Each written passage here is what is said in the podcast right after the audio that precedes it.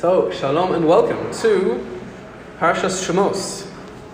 I think uh, possibly one of the most important questions you can think about when thinking about Parashas Shemos is uh, what are we doing now? How do we get to Egypt? What's the, what's the cause? And maybe more importantly, what's the purpose? So the truth is, it's a massive machlokas Rishonim. Why are we there? The Ramban says it's because, very interestingly, Ramban says that when Sarah mistreated Hagar, it became uh, already then it was going to be Midah Kneged Midah, that the Hagar was a uh, Egyptian princess, and it became Midah Kneged Midah that we were going to suffer at the hands of the Mitzrayim. And uh, Rashi says, with Mechiras Yosef, as soon as Mechiras Yosef begins, that's already, we're already on the way down to Egypt. And uh, there are others who also say Mechiras Yosef. Others, again, say that uh, we don't understand the reason for, for, for why we were in Egypt. The Maharal famously says that it was some kind of tikkun, that it made us into Am Yisrael.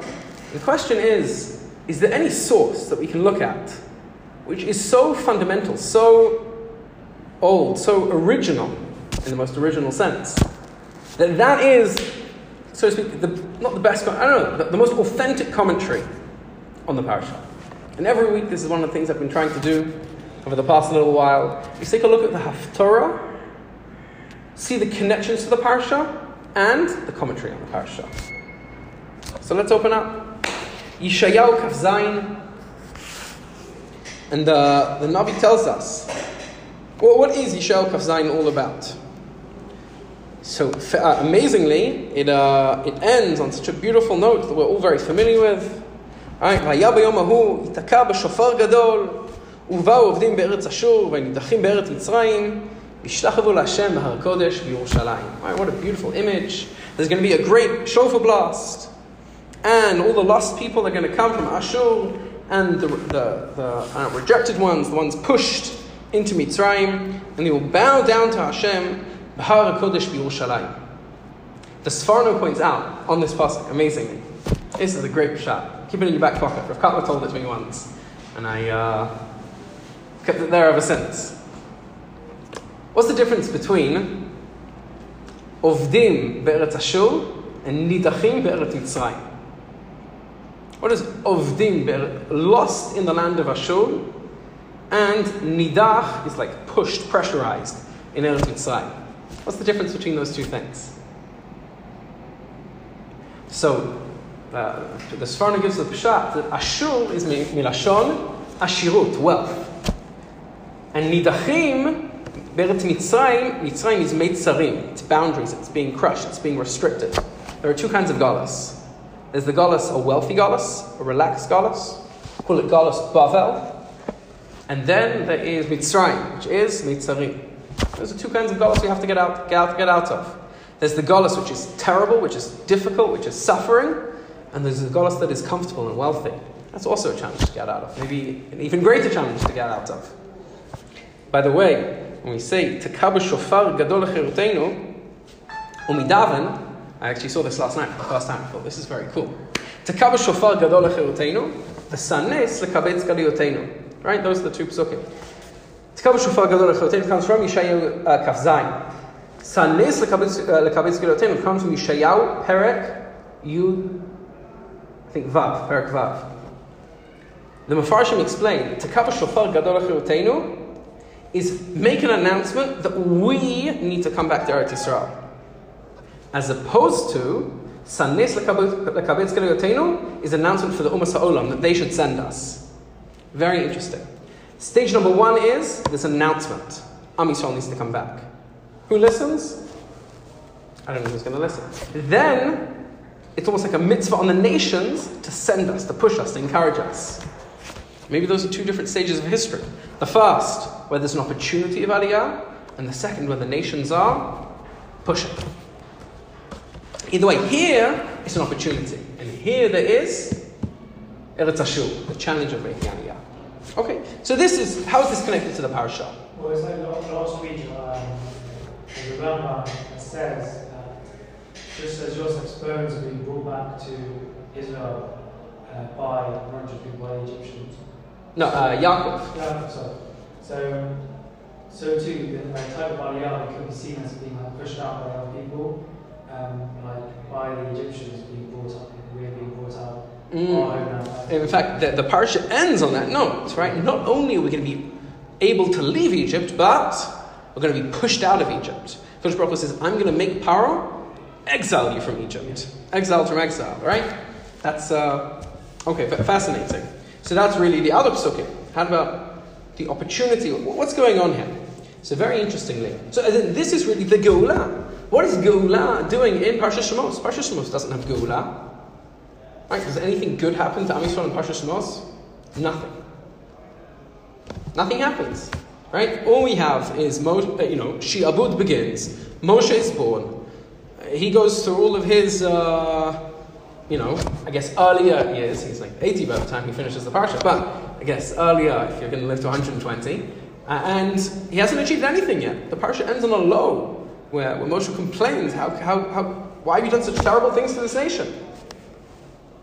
How is the Geulah that we read about in Haftarah connected to the parsha? And I, th- I think it actually comes from a, a pasuk a bit earlier on in the Haftarah. The Haftarah begins with actually not a descri- description of Geulah, but rather a description of Churban. Of everything breaking apart, of death covering the land. And then the Haftarah says, "Lachen bezot Yaakov." Through this, Yaakov's sin will achieve kapara. And this all fruit will remove its chet. Uh, when the mizbeach is turned to chalk, meaning it's going to crumble, it's going to fall apart. Munupatzot, smashed. Lo yikumu asherim v'chamanim.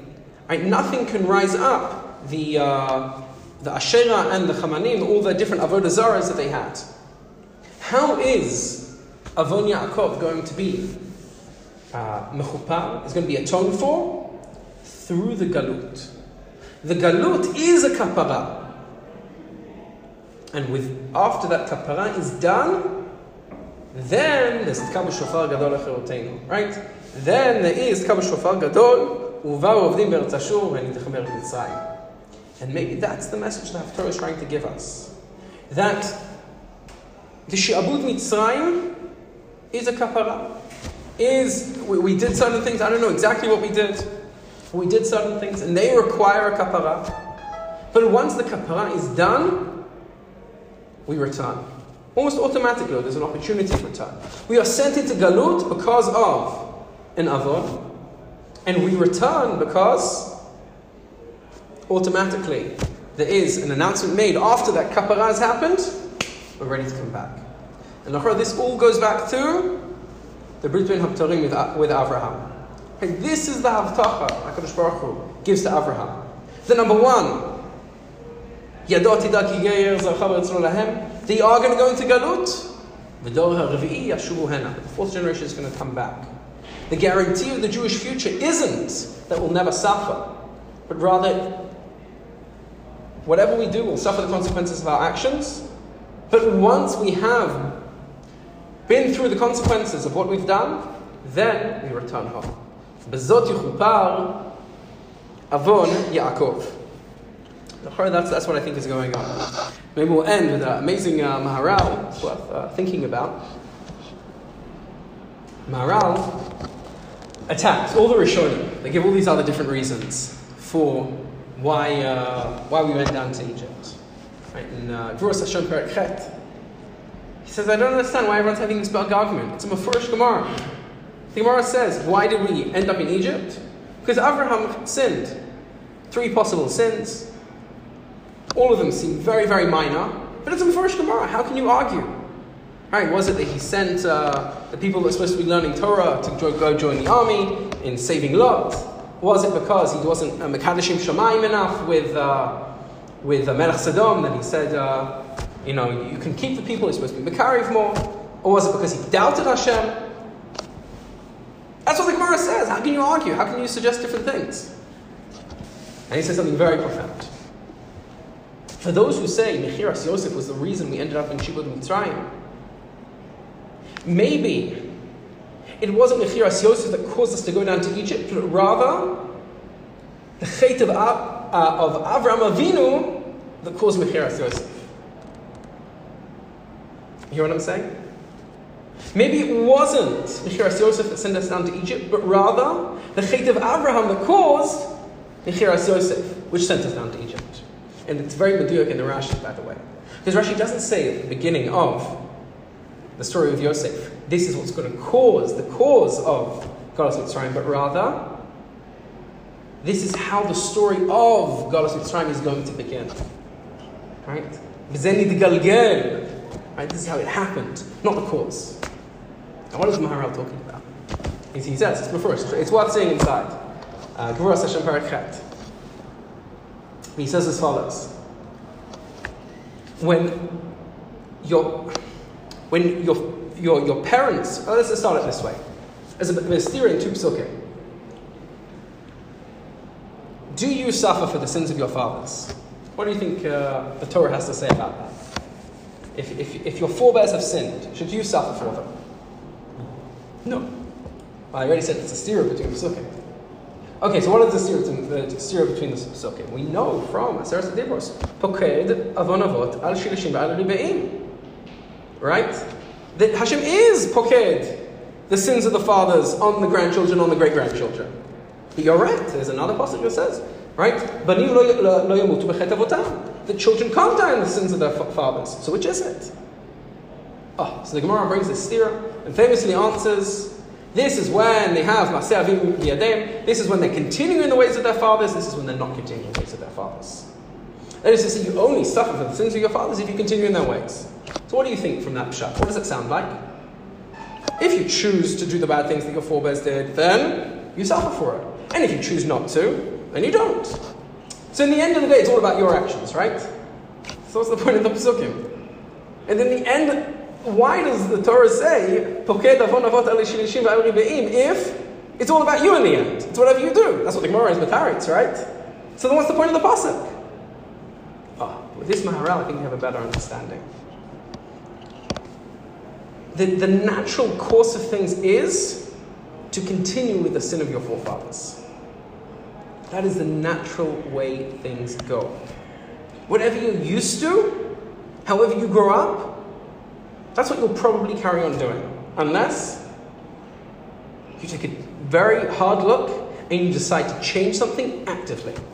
Inertia dictates that children are like their parents. And it was uh, when I was doing a, a course in uh, sociology and uh, I was doing my degree in education. So we had uh, I wrote a paper on different different uh, spheres of influence in everyone's lives. And uh, it seems the, the consensus, the, the, you know, the, the consensus in the academic world is the greatest influence on an individual's life is the home. Your friends influence you, and they do, and they take you away from your home a bit. Uh, and, and social media influences you, and your school influences you. The greatest single influence is your home.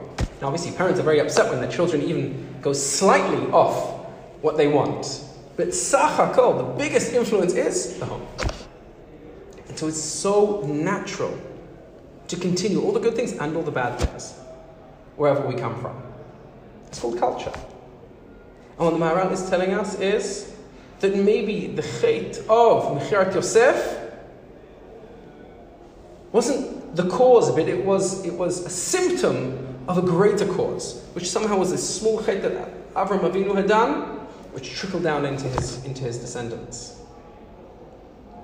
And so uh, ultimately, if we can look, number one, at Galut Mitzrayim, not as uh, a random terrible thing, or even a definite terrible thing that had to happen to us, but rather as something that we caused for ourselves, that we had to fix from within ourselves, to, to really become united people Sadly, united by a tragedy that defined us at the beginning of our history. From there, we can go out, we can come together, right? We can come together from the four corners of the world, right? Everyone can come together. That unity, sadly, sometimes can only come after tragedy. Because the goal is not to go there. The goal is not to need the tragedy in order to create unity. When tragedy strikes, number one, to draw closer, uh, and number two, to realize that it's all a chesed from HaKadosh Baruch Hu. That number one, He's not looking to hurt us, right? He's, he's only allowing us to live out our actions. And number two, in the end, He's always coming to save us, no matter where we take ourselves. All right, good Shabbos.